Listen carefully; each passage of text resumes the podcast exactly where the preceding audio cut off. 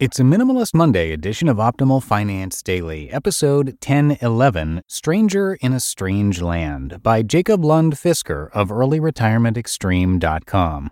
And I'm Dan, I'm your host here, and I am here each and every day, including weekends and holidays, reading to you from some of the very best personal finance blogs on the planet.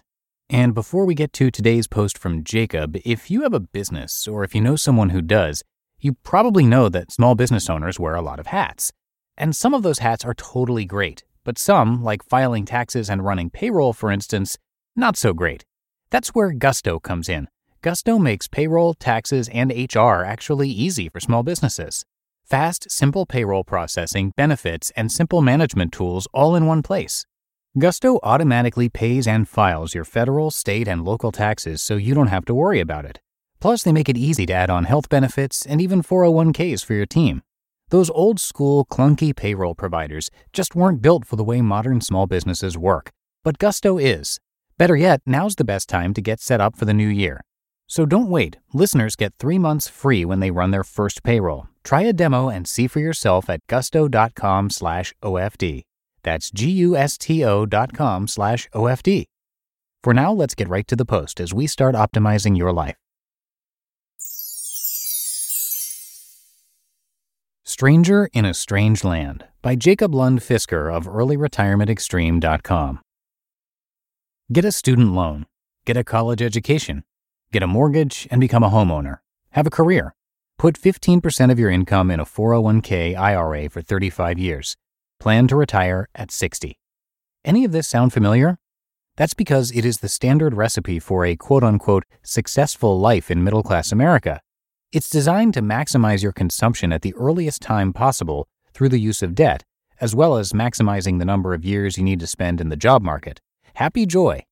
Depending on your affinity for bling bling and living it up, being in debt and working from your early 20s to your late 50s or early 60s may be an okay deal for you.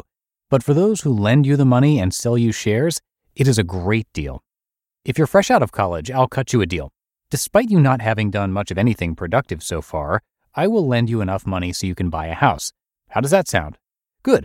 All you need to do for me is to pay me 6% on top of the price of the house every year for the next 30 years, and you can, quote, own a house right now. Just sign here on the dotted line on this mortgage. Mortgage is French for death lock, but don't you worry about that. I also have some other deals. Here's a car, and here's a plastic card that makes money come out of so called ATMs without any apparent effort on your part.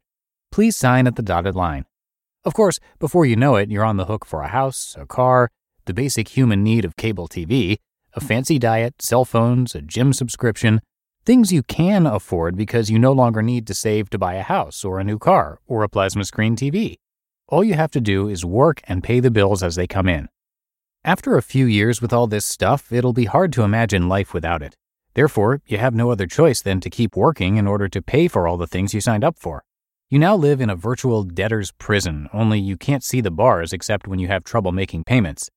However, if you have debt, you are not a free person. You are explicitly owned by your debt and implicitly owned by the creditor. Meanwhile, we realize that you cannot keep working forever. We also realize that you do have some extra money, which we like to get our hands on. Therefore, we will sell you shares in the companies we own. This is not a problem since we, unlike you, have the time and connections to start new companies do an IPO, and create more shares to sell. This, of course, creates much more wealth, and rightfully so, compared to regularly buying a broad basket of stocks at any price. Doing that, you are practically counting on selling your shares to younger people who are saving for their retirement.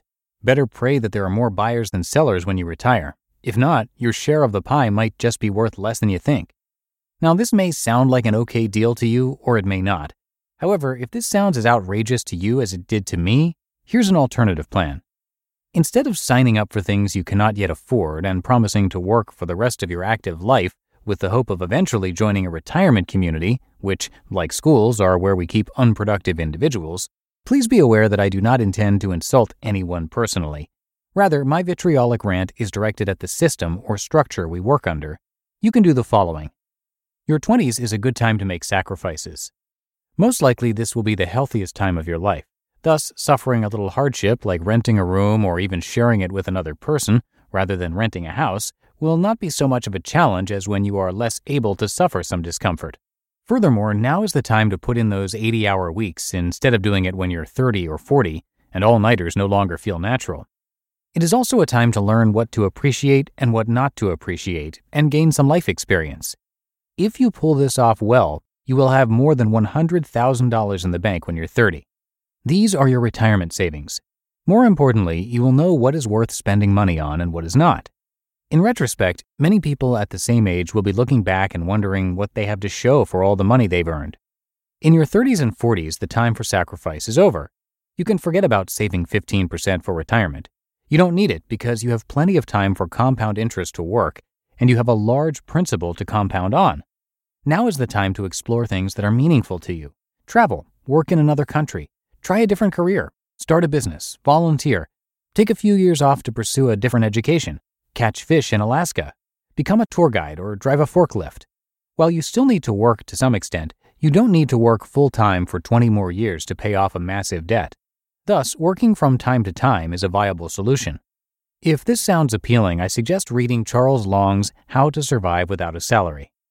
Alternatively, you can work hard for a few more years and build a second retirement fund which would cover the years between 30 and 60.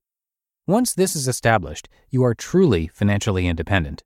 Now the main challenge becomes one of living a life in a strange society that is tailored toward everybody spending two hours a day driving to and from work, eight to 10 hours a day working, and the rest of the time eating, sleeping, and watching TV. The problem is almost one of having too much freedom. If you have credit card bills, car payments, mortgage payments, etc., you have to go to work. Life is simple that way. On the other hand, if you have no debt obligations and your main responsibility is not to work and pay bills, it becomes something else. The big question is what? Well, whatever you make of it. It seems to me that life is a journey, and since I am currently in the middle of exactly that part of it, I can't tell you just yet. I imagine that when we get older and are getting close to the conventional age of retirement, or maybe even a little older since conventions no longer apply, we will be done with the bungee jumping and the sailing across the ocean in a sailboat. Perhaps then we shall know the meaning of life. I imagine us buying a small house in cash where we spend time reflecting and writing. At that point, I hope to know what the question is. You just listened to the post titled Stranger in a Strange Land by Jacob Lund Fisker of earlyretirementextreme.com.